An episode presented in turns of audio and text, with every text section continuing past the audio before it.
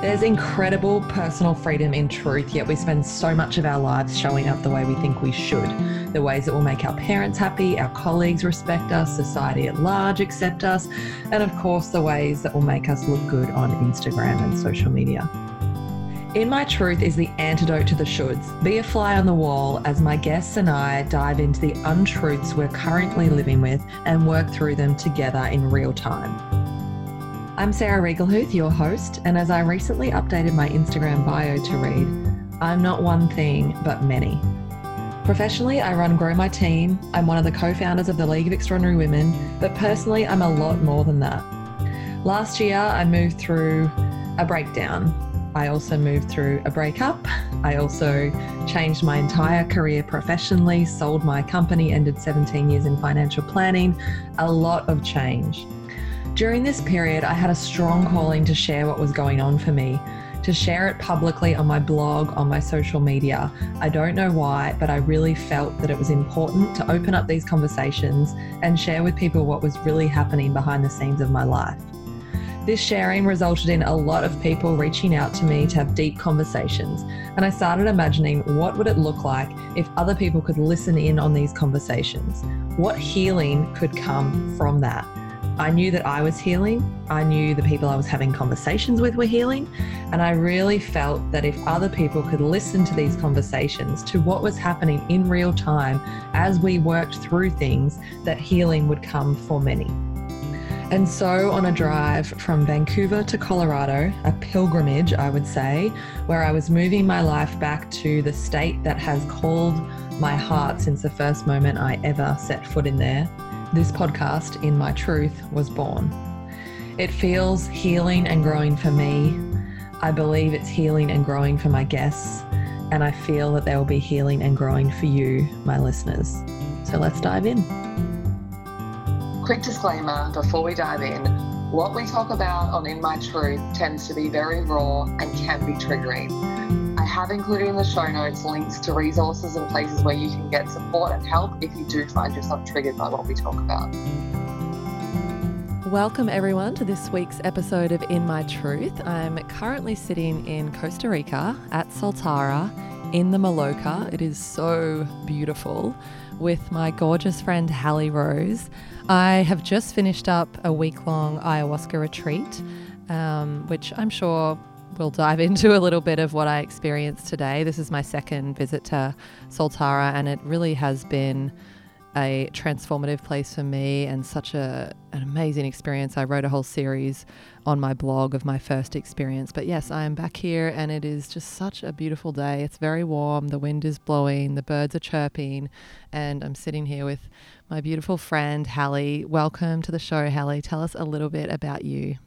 Thank you so much for having me, Sarah. So, currently, I am doing a three month volunteer position at Soltara Healing Center. I've been helping out a little bit with their social media, and I've been recording my own podcast, which I was just so lucky to record an interview with you, and that's called The Thought Room. So, The Thought Room actually was inspired by my own experiences working with ayahuasca.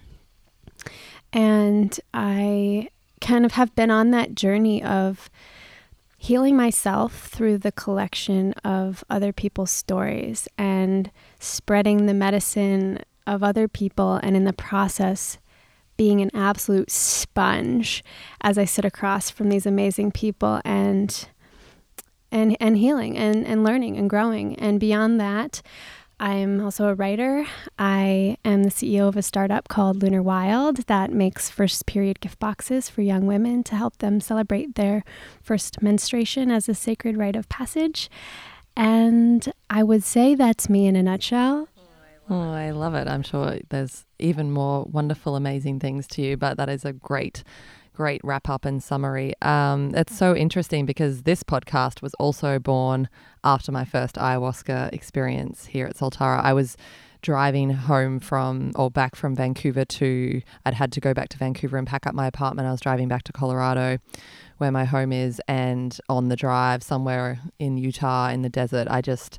I'd been having such beautiful conversations with people since I started sharing more publicly my own journey, which had been probably most of 2019 I was sharing even a little of 2018 and I was having all these amazing conversations and they were healing me and and you know the feedback I was getting was they were healing others and I just had this download like these conversations that are happening behind closed doors could be so beneficial for other people to hear and and that's how the idea of this podcast was born. So that's interesting. And I loved recording with you just now. It was so fun. So Very thank you juicy. for having me. It was. we, yes, everybody, if you want to hear a lot about Hallie and my sex life, jump over to the Thought Room podcast and grab our episode because we really got into it. But it was beautiful. It was it was a lot of fun. Anyhow, for here for our conversation here today, um, what are you currently working through and wrangling with? The work is is constant; it never ends, and I think as we kind of discuss separately, there's um, always so many layers. So, what are you? What's the current layer you're peeling back? Great question. I think if I look back at 2019, which we've just closed as a chapter, thematically, I was faced with a variety of opportunities to show up for myself and tune into my intuition. And I've been working on cultivating my intuition over the past few years, but it's still something that I sometimes struggle with.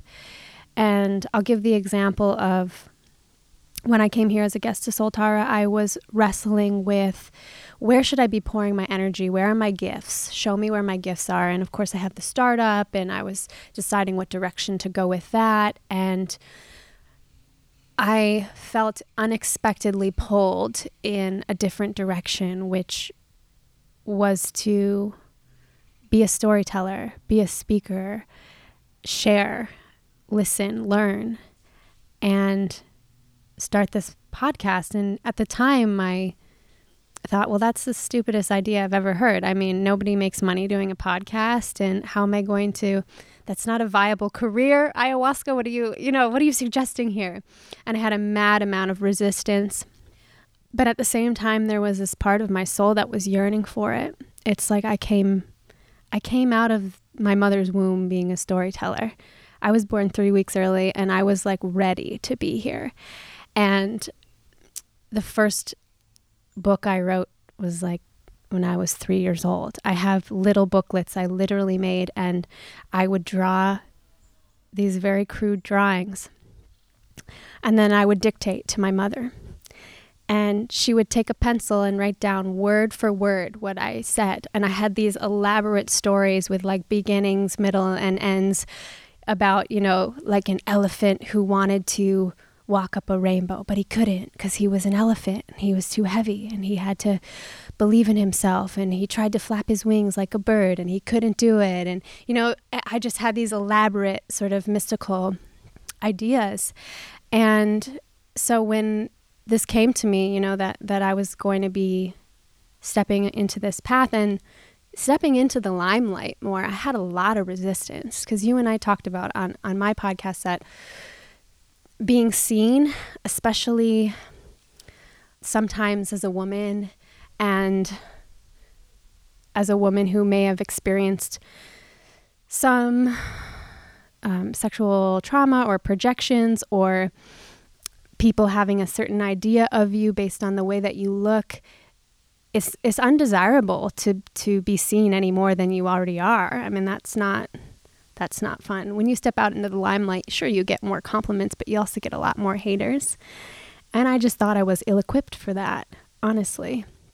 So, mad resistance initially, and the logical brain, which for me is often completely at odds with the intuition because my intuition was saying, yeah, you were born for this.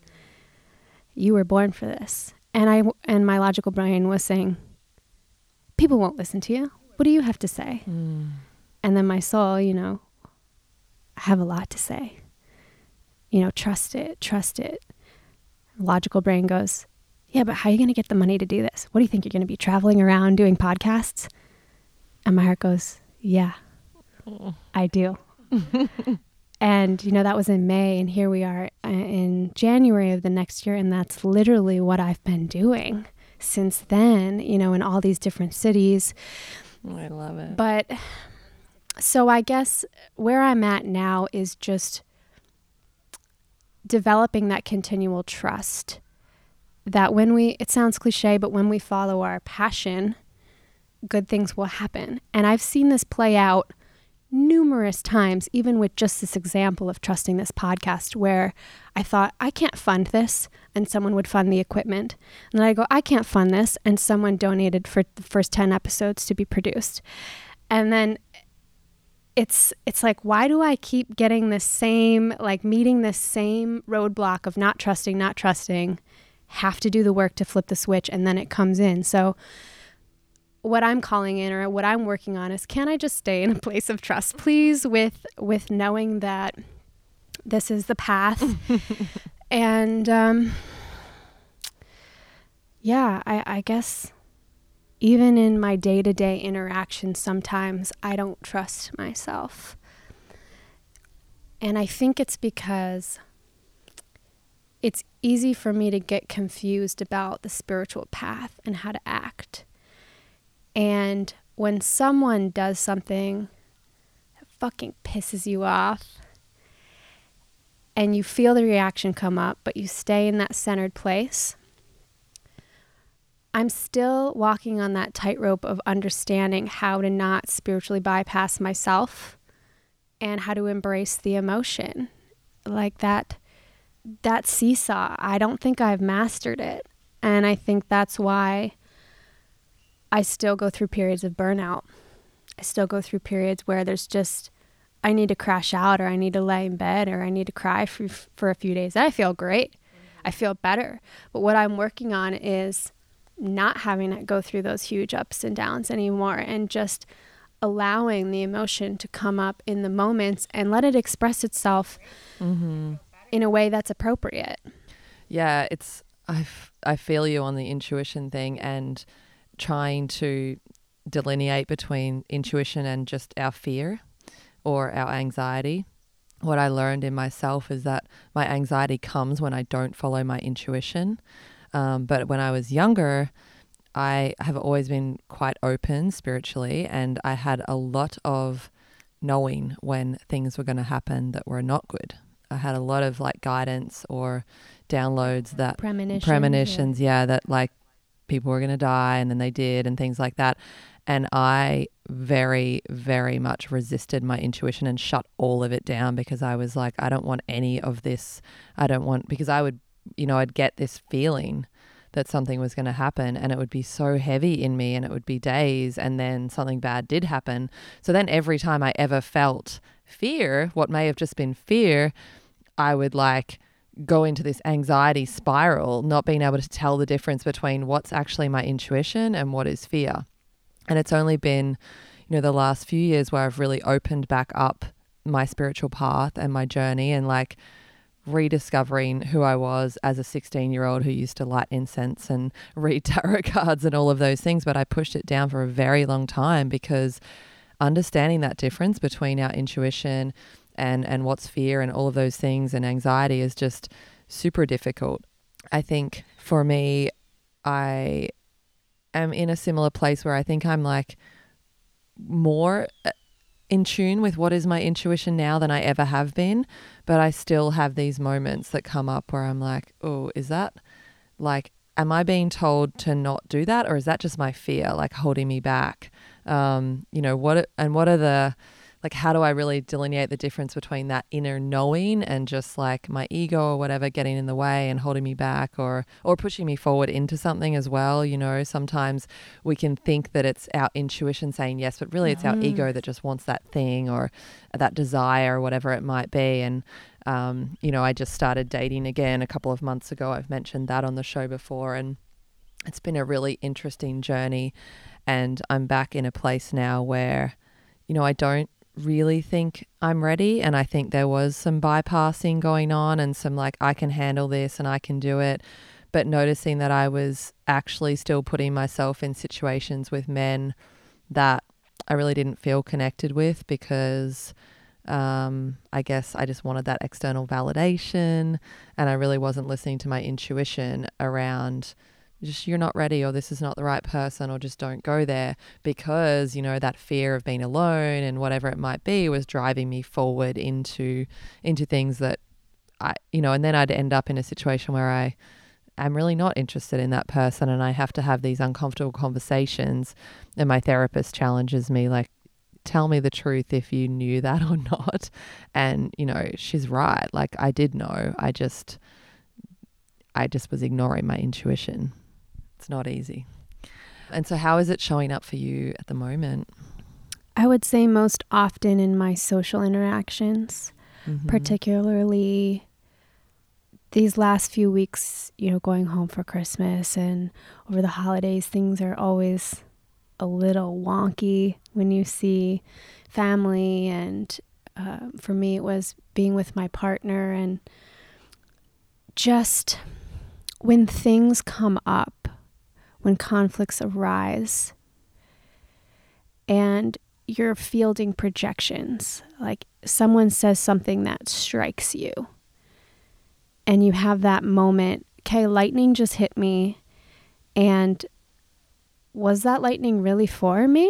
Or did someone just like Zeus like throw that thunderbolt and that's really theirs? Mm-hmm. And when you get to a certain level, I think in your curiosity about yourself and your work, it can really fuck with you. Yes. Because you're like desperately trying to show up honestly and own the things that are yours. Mm-hmm. So you're going, okay, well, if this person is a mirror of me and they love me this much and they're they're a teacher for me and they're saying this about me, could it be true? Could it be true?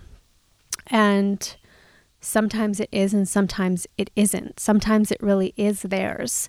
And sometimes it's it is something you need to look at. So I think it's such a delicate balance because we all I think it's again an evolutionary thing where we want to be part of the tribe, we want to be part of the group, and if there's anything in our behavior that socially feels unacceptable, we kind of clench up and we can become a little bit defensive if we're not being vigilant and, you know, training our minds. So I think that's what it is for me is trying to own what's mine, but at the same time, my days of being a doormat are done they're done.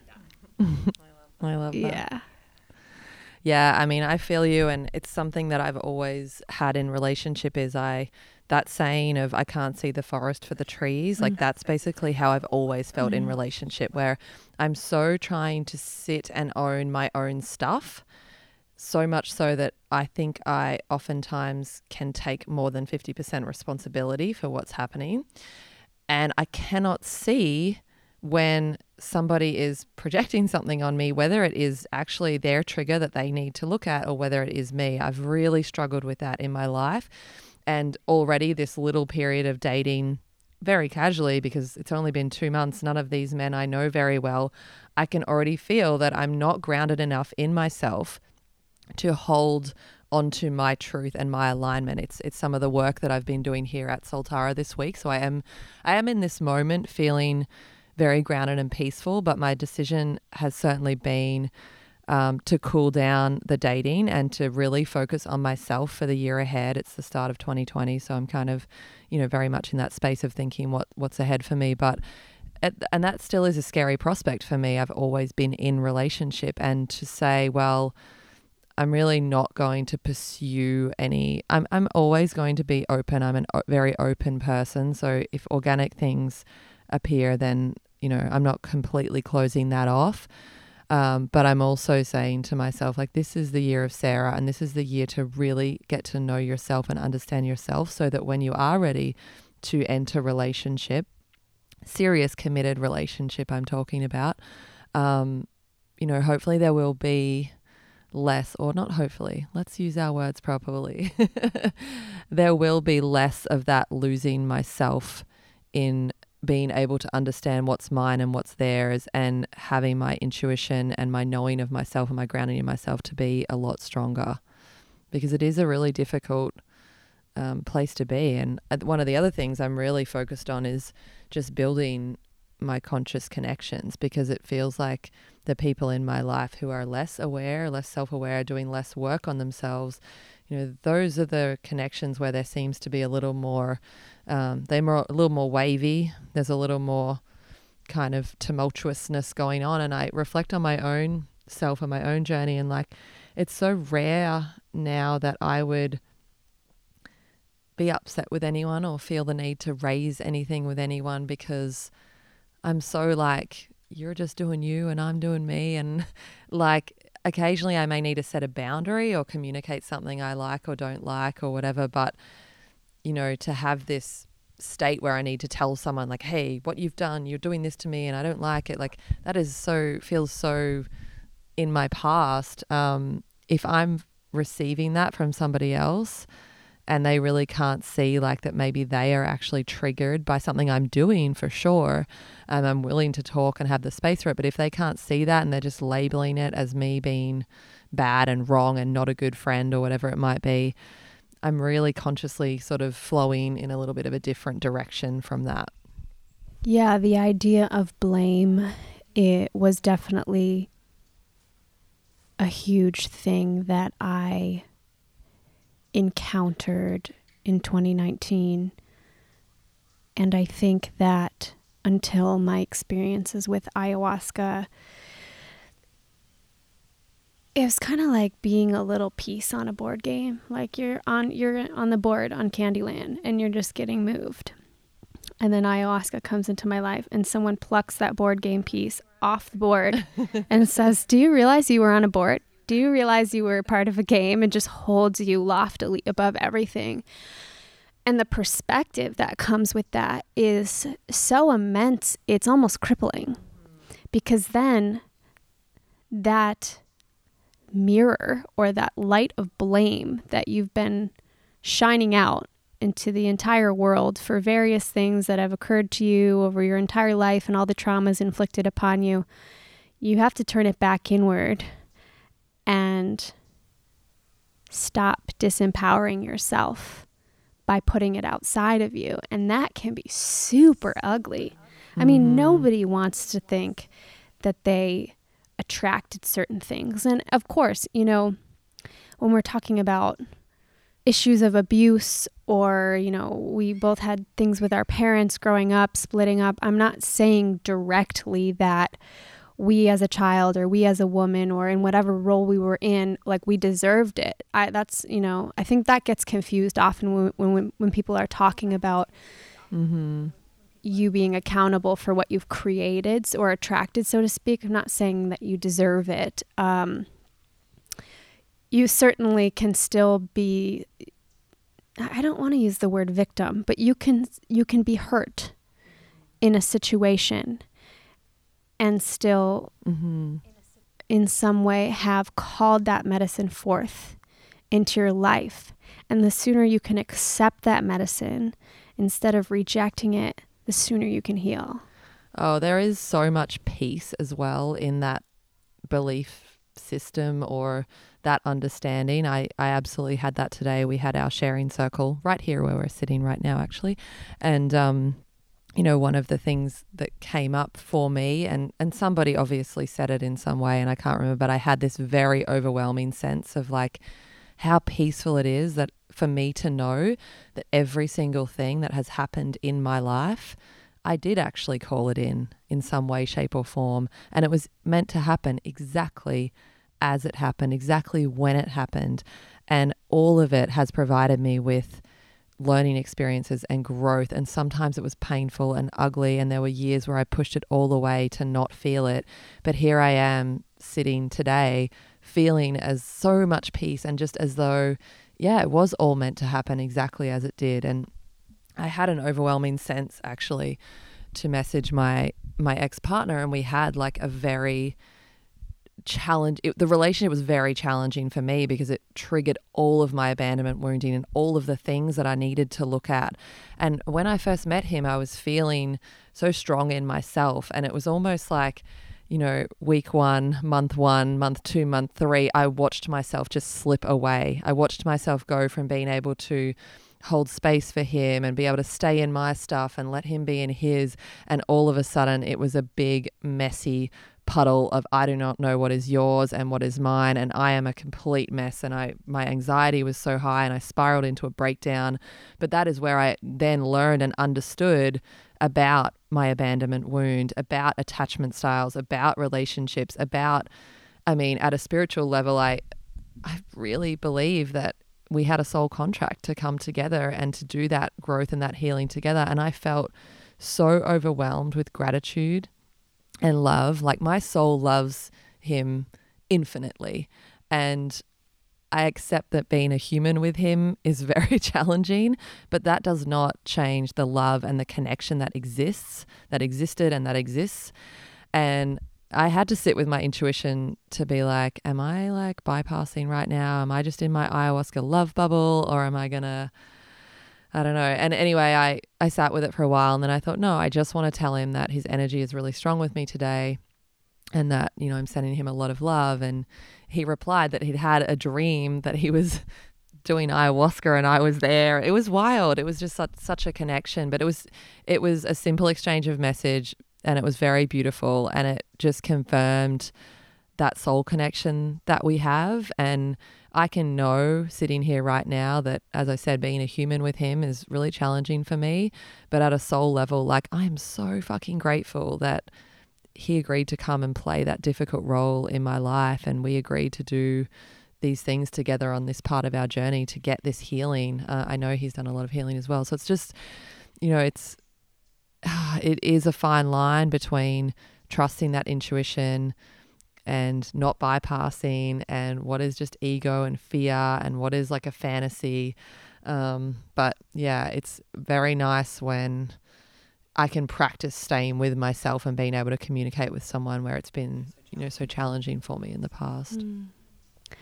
Asserting those boundaries can be incredibly difficult. And not to generalize, but I think women are acculturated to be very accommodating. So for me, there's this sense of deserving or undeserving, rather, to put my needs above that of another. Even when I know what's best for myself, like I was single for five years, I lived in an apartment alone, I run a company that I work alone from home had every little knickknack in my apartment in its place, every potted plant. I was the curator of my own experience and then invite another person into my space, into my life. And wow, did my control stuff ever come up? Like, leave a hairbrush out of place at my apartment. And I was like, oh, you care about that stuff. Wow. Okay. Hmm. Is this you? Can, uh, you know, is this this person? Like, am I going to project that they're sloppy? Am I going to project that I'm anal? Like, what, how do we navigate these? Or is it neither? You know, is it just something that's teaching me to communicate better? And how can I do that with the most grace? So, even with my current partner, it's so fascinating to watch us loop through these little kind of roller coasters of his core woundings, my core woundings, showing up with grace, some days less grace, and trying to figure it out, but really not even trying to figure it out. It's it's trying to feel it out. It's trying to feel because it changes moment to moment. Like you have this toolkit and you think you know how to act with nonviolent communication and all we've talked about with energy work and tantra and you mm-hmm. you know like you have a schema for how to act in XYZ situation. And it's not fail proof. No, I mean, like the wheels fall off. totally, the wheels fell off, and you know, over Christmas, it was like I felt like I had a lot of work I wanted to catch up on, and this is very much me. We talked about this too um, when we just recorded my podcast with you, but this addiction to being busy, and so my partner was a little bit like, "Hey, it's Christmas break. You know, we could spend some time together," and I was like I what I really need for me for my peace of mind is to catch up on the work that has fallen behind. I can't relax until I get this work done. And he was kind of like, okay, well, is that a story though? Or like, could you relax? And I'm like, I don't know, but like, I want to say no, but like, shoot, this is like really hard. And then I was like, well, can't you work on some stuff? And then it became like this me projecting onto him that he wasn't doing enough or why wasn't he working more so that I could work more when really like I was just feeling that I wasn't doing enough. So I was telling him he wasn't doing enough. And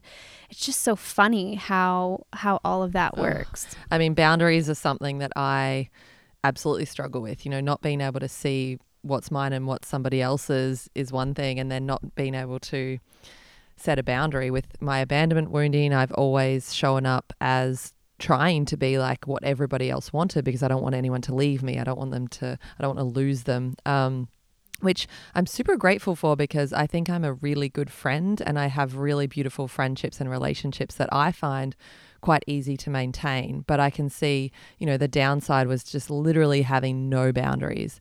And I actually had an experience last night in our final ceremony. My best girlfriend Anna is here, and I I'm truly believe she wouldn't mind me sharing this story. I'll have her on the show soon.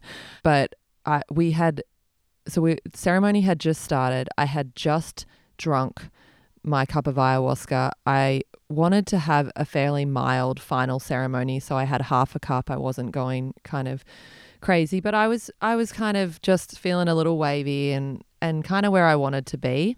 But this is four ceremonies in, so pretty open energetically, and I I drank my first cup and I was feeling a little unwell. So I went to the bathroom.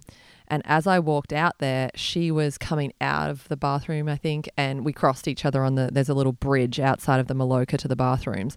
We crossed each other, and she looked at me with these wild eyes, and she was like, "Babe," and she just lat. I could just see her coming. Physically, she was latching to me, and her energy was coming to me, and it was dark. And she was like, "I am not in a good place. Like everything is really dark right now. This is really bad." And I was like, oh, no. My whole body was just like, no. And I just looked at her and I gave her a hug and I said, I love you, babe, but I cannot be here with you right now.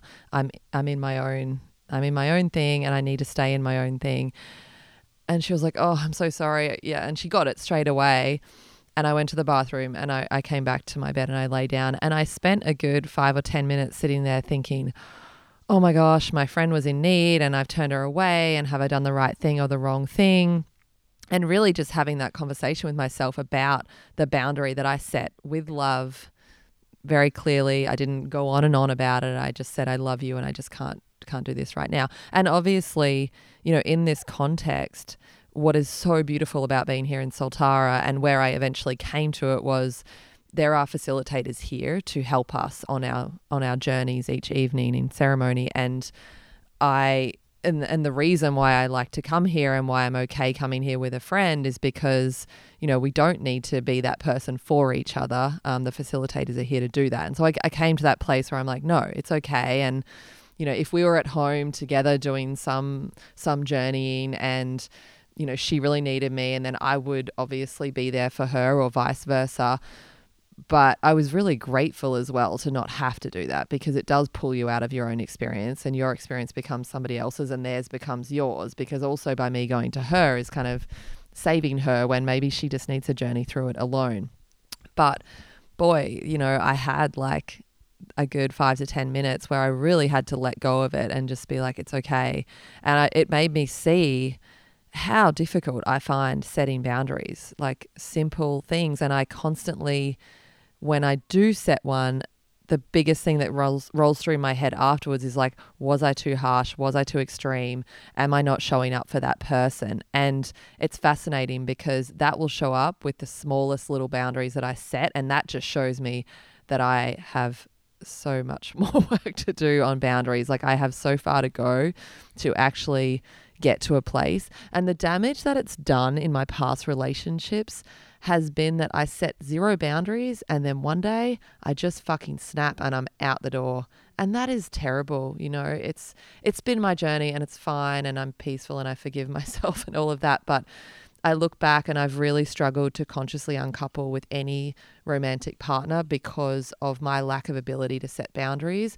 I've always tolerated for a long time and not been able to communicate things that um, need to be communicated. And then one day I'm just so angry and resentful that I'm like, I'm done. See ya. And they're like, wait, what?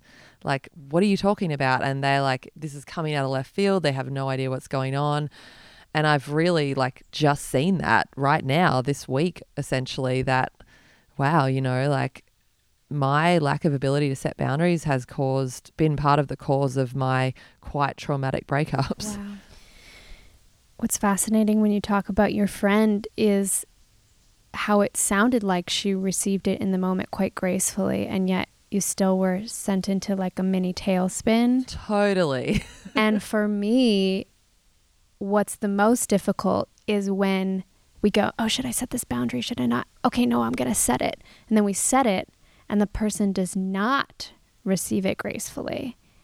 And so, my question to you is like, then what do you do oh. when the person is saying to you, you're selfish? Yeah, I mean that is my my downward spiral and my downfall and I find it so difficult. I think something I learned in my previous relationship, I've talked about this before and um, you know, I was I'm more the anxious attachment style and he's more the avoidance style. But what I did learn from that relationship was the beauty of space because I'd never taken it in a relationship ever before. I think knowing what I know now about attachment styles, I think I've always pretty well dated other anxious types. And so we would stay in the argument and stay with it, which often caused a lot of going over and over the same thing. But I have discovered the beauty of taking a little space and I've learned you know, how to take space with love, which is very important for myself as I have this abandonment um, situation and other people do is, you know, I love you. I need to take 30 minutes or a day or whatever it might be to just figure. Do you take a whole day? Sometimes. No, I don't. but if somebody wants to, I'm like, can we define this? Because I'm going to be spiraling while you're taking right. your space. That's so brave, though. I mean, to be able to, one, recognize that you need the space and then two to feel safe asking for it. Well, I'm starting to be more in touch with the inner spiraling feeling that happens when I set a boundary and somebody says you're being selfish and then all of a sudden I am totally off kilter and I'm like a spinning top just going around and around but it, oh, well it's more like a, a downward vortex into doom and I'm like I can feel it now because of the work that I've done and I'm more in touch with my body and I'm more in touch with my emotions and what's happening. I'm more comfortable being with my emotions that I can feel it and I I can know that okay, let's just take 5 and come back to this. I just need to go and get a little perspective myself and maybe you will get some perspective and then we can come back and talk about, you know, why you feel this is me being selfish and why I feel it's important and I mean, I am so hard to do. Oh, it is. And I'm very, very new. I'm like, I just came out of the egg and I'm like a little chicken mm-hmm. trying to mm-hmm. work my way, like, understand like how to actually do this. Mm-hmm. But it's the work that I need to be doing right now. And it's, um, I can see I'm starting, you know, like I did it last night. And mm-hmm. there's been other instances recently where I'm like, oh, I did that and I stayed with it and it's okay. You know, if you're dealing with someone who is conscious and aware, they will hear you with grace as well. Um, I think when we're dealing with when we're less aware ourselves and we're dealing with people who are less aware, like it's really difficult because nobody can see what's actually going on. Mm. Oh, it's so hard. It's so hard to do though. It's um yeah, I'm just reflecting on asking for space and feeling safe doing that and not insulting people. it's definitely something I'm I'm learning to practice as well. Oh, this period of dating for me has been so interesting because previously in my dating life I've like just kind of known how to show up to get the guy, you know? And a lot of the, that a lot of what that meant was pushing a pretty big chunk of myself down. Mm. And, you know, I've been dating and practicing boundaries and practicing communicating. And it's really even quite uncomfortable with someone who you don't know because mm-hmm. you don't know how they're going to react. Mm-hmm. And you also have those storylines of like you're being like too much or too demanding or the too much thing. Yeah. yeah. Mm-hmm. And, you know, I had a situation where a guy was coming over for dinner and we'd agreed the night before that seven o'clock was the time because I go to bed at like 9:30. So I'm like if you come over at 8 or 8:30 like I'm going to be like on my way out, so it's not even really a date. Um, and then the next day comes around and I'd explain myself and he was like, "Oh, running super late, it's definitely not going to be 7, more like 8:30." And it was so casual and I was just like, Mm. oh shit like this is my test right and what do i do this is the second time that i'm meeting this guy we've talked a lot i feel really comfortable with him but i also do not know him like i really don't and you know the old me would have absolutely been like oh yeah that's fine just come over whenever you can Mm. but i was like no this is and it's also like if i am going to meet this person and invest in the future like i need to be my real self with them Right. and so I just I wrote back like, can you just give me a minute to think this through? I'm definitely feeling a few things right now after talking about timing yesterday, um, and I don't want to re- like just fire off a response. Mm.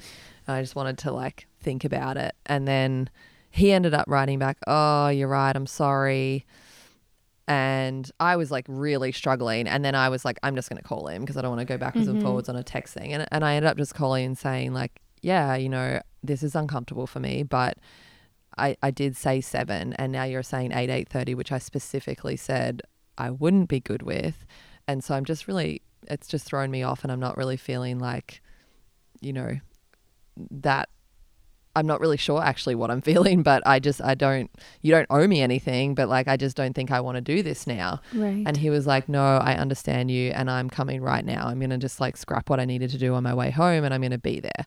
And in the meantime, I'd spoken to a girlfriend. And I'd been like, no, fuck him. He's not coming over or whatever. And then he actually showed up. Yeah, he he was showed like, up. you know what? You're right. And I'm sorry. And I'm coming. And it's another balance is like, where are my boundaries and where do I give people second chances and all those Right, kinds because of things. Because we also don't want to be like nickel and diming people and be like the headmistress who's like, no, Totally. you were five minutes late or whatever. You know what I mean?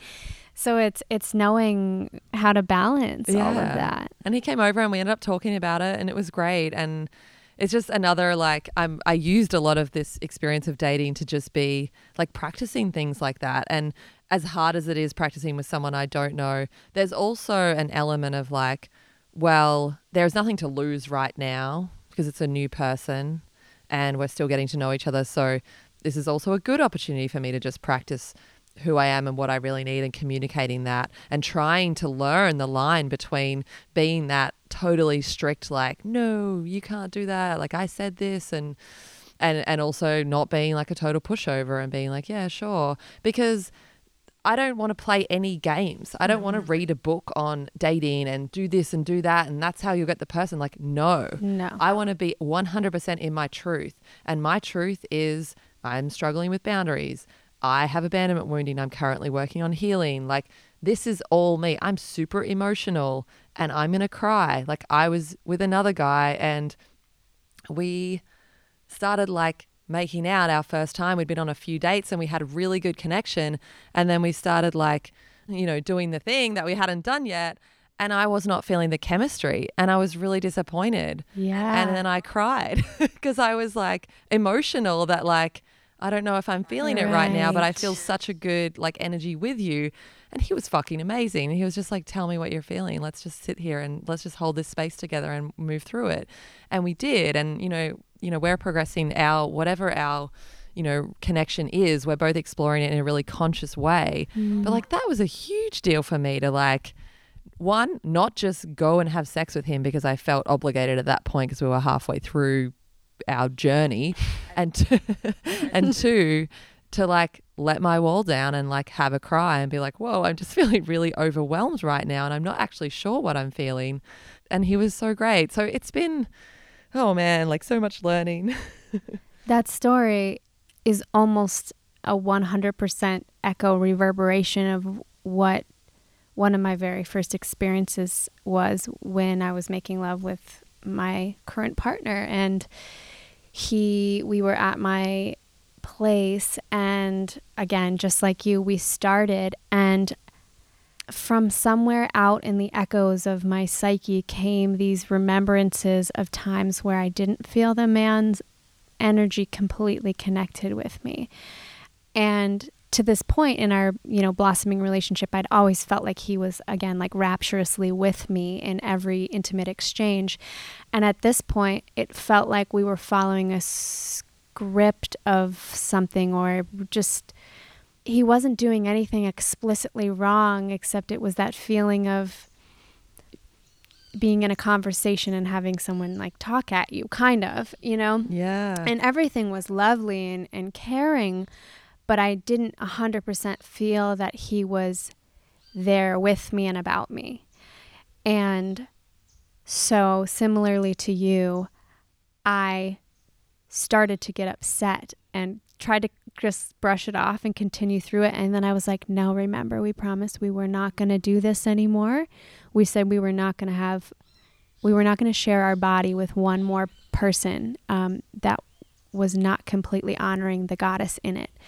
And whether or not in that moment that was true, I didn't know, but I knew I had to stand up for myself. And I feel so bad for him now because I was a I was a complete mess. I was like a, a child almost. I burst into tears in the middle of things and he just stopped and he put his hand on my heart and he just quietly looked at me in the face while I somewhat ugly cried everywhere.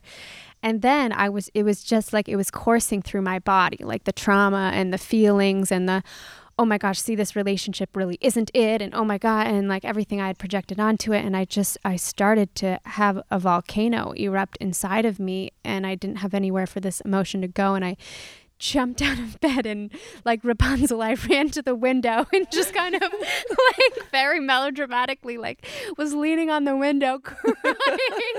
and he just sat for a few seconds in the bed, like collecting what was actually occurring in the scene. Then just so poignantly floated over to the window to my side. He put his hand on my back and he said, what do you need from me right now? Do you need to be held or do you want me to go away? And I was like, like crying. I was like, both. All the things, like, and I don't know everything. and he was like, okay. I mean, he didn't say like, what do you mean? What do you mean you need me to go away and stay? Like, you know, he didn't react that way. He really, I felt he fully understood the complexity and the emotion that is the container of the feminine and how it is an ocean that just flows and oh, courses and this. destroys and creates and sometimes it just can't be contained and it shouldn't be contained because it's the power of creation and many men would shudder in the face of that they would say i'm not equipped i can't handle this i can't mm-hmm. i can't help you contain this and he just stayed. He just stayed. And in staying, I gave myself all the medicine that I needed. Mm, thank you so much for sharing that because this man that I've met is definitely there is a really strong soul connection and as I said I'm I'm just understanding it and I'm very open but it's really beautiful to just hear your experience um, I think the thing that I find most special about about this person I've met is that he did the same thing. He just he just stayed and and he said, "Would you like me to drive you home or do you want to stay? What do you want to do?" And I was like, "I'm not sure right now." And then I said, like, I can feel I'm missing my dad, which is my little girl. She shows up and I, as soon as I start missing my dad in this completely unrelated situation to my father, like why on earth I would, but that's my little girl. Safety. She's showing up. Mm-hmm. Yeah. And she's scared. And I know it now. And I chose to vocalize it. And I was like, I know this is all may come off really strange, or I don't know, but this may come off really strange. But like this, these are the thoughts that are coming. I don't know what all of this means. And I'm overwhelmed and I have tears. And that's because I'm feeling overwhelmed. And, and he just, he just stayed. And in the morning, like we didn't we didn't make love. And in the morning he just looked at me. He's like i'm so glad. We ended up having a really nice sleep like mm. really nice. And I, I had this moment of like do i want to just go? Like what's it going to be like waking up in the morning? But in the morning we just lay there and he looked at me. He's like i'm so glad we just stayed with that last night. Like we could have just ran but we didn't. And i'm like wow. There's something here. I don't mm. know what it mm. but like it's beautiful to hear your story because it just yeah, it's just beautiful here to hear it reflected back to me and how no matter what this connection is, like he's a good man Mm. and he understands a woman and he's conscious and he's aware and I want that in my life. Like that is really special, whatever it is. And you've attracted that, I mean, because you're the mirror of that and just the bravery it takes to express something that you know or think may be perceived by the other person as batshit crazy or losing your marbles or wait, that's too mm-hmm. much. You know, we talked about the idea of too much. So to come forth and say, I don't have the answers. I don't actually know what this is, but it's occurring and I don't have a solution. And then smile. It's like, you know, it's like, I don't have a solution. And this is where I think the biggest healing breakthroughs come in is when we allow there, just for a moment, to hang in the air, just this big pregnant pause of, I don't know what to do. And I don't need to be fixed. And And, I you don't don't, need need to fix fi- me. And it'll come. We'll figure this out. Yeah. But in this moment, it's okay to just feel everything that comes up and everything that needs to be felt and just be with it. Wow. Yeah. It's Yeah, like we don't have to understand it all. It's the more that we I do this medicine work too. I'm like I'm never going to understand it all. So just get comfortable not understanding it all and la- laugh about it and and know you can't just grip tightly onto the wheel of this life and this universe and expect that you can control it all. You can't. It's going to be painful. It's also going to be beautiful. It's going to be a lot more beautiful if you can just take the pain um, with a spoonful of sugar and and smile about it. hmm It's interesting. You mentioned like I, you know, they're gonna think I'm batshit crazy and and the spiritual path, and I feel like that quite a lot. Like as I'm on this path and going deeper into this work, it's like getting more and more comfortable with saying the things that I'm feeling and saying the things that are coming up and the things that I come to believe or I don't even belief is interesting because I think it's constantly, you know, ebbing and flowing, but the things that I feel to be true and real right now, there is a real fear that like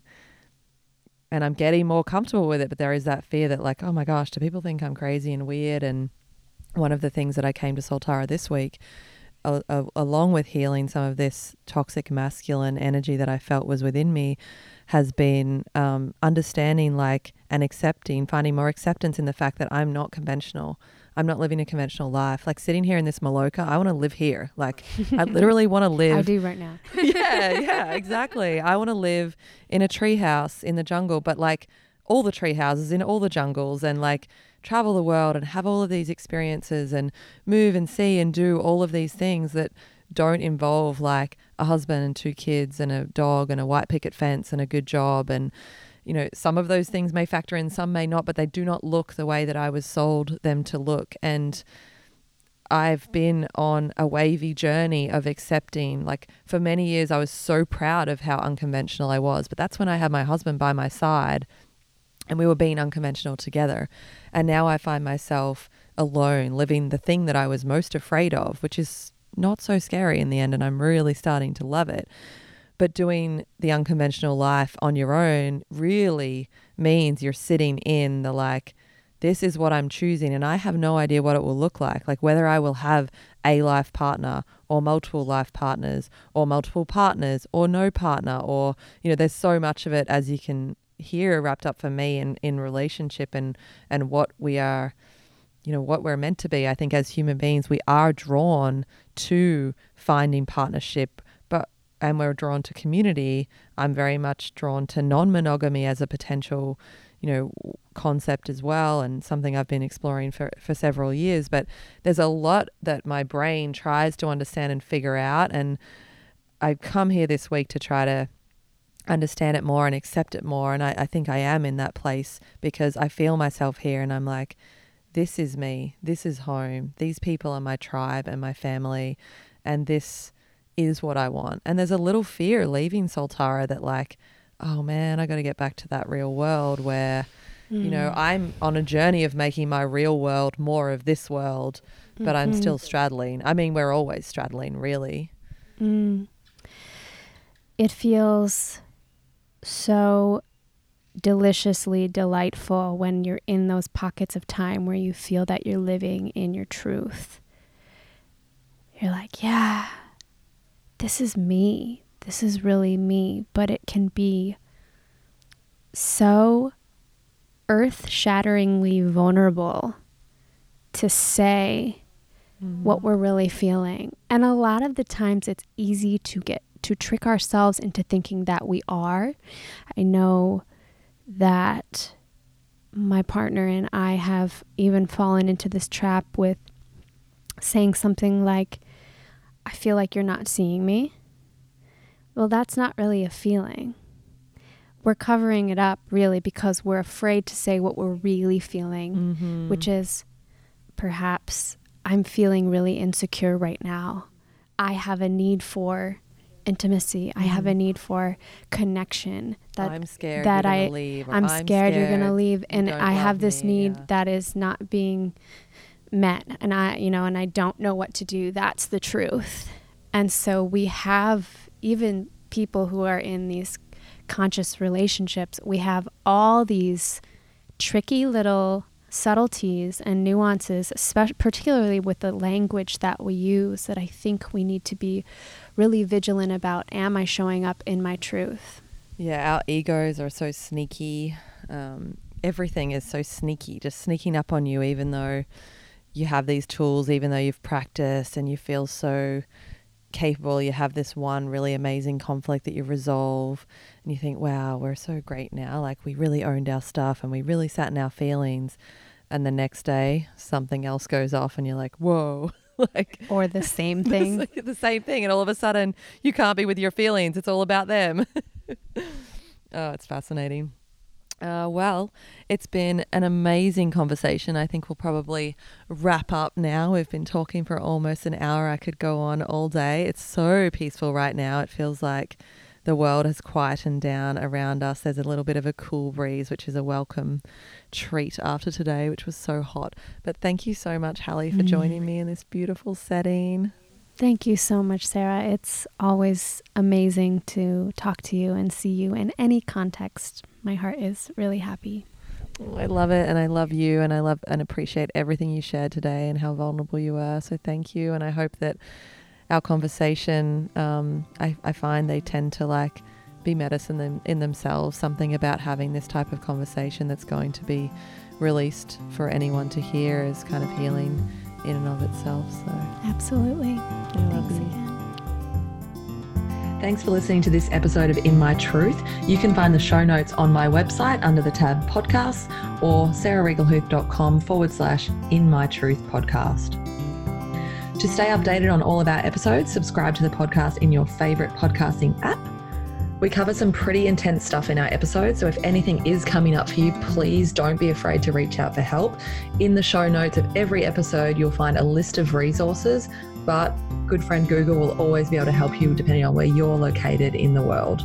Remember, you're not alone and there is hope, even though it may not feel that way at times. Talk to someone, a friend or family member, and let them support you. Reach out to a professional, do whatever you need to start your journey back to feeling good. And if you'd like to be a guest on the show, either publicly or anonymously, head to my website and book in. Once again, it's sarahregalhuth.com forward slash in my truth podcast. Thanks again for being here.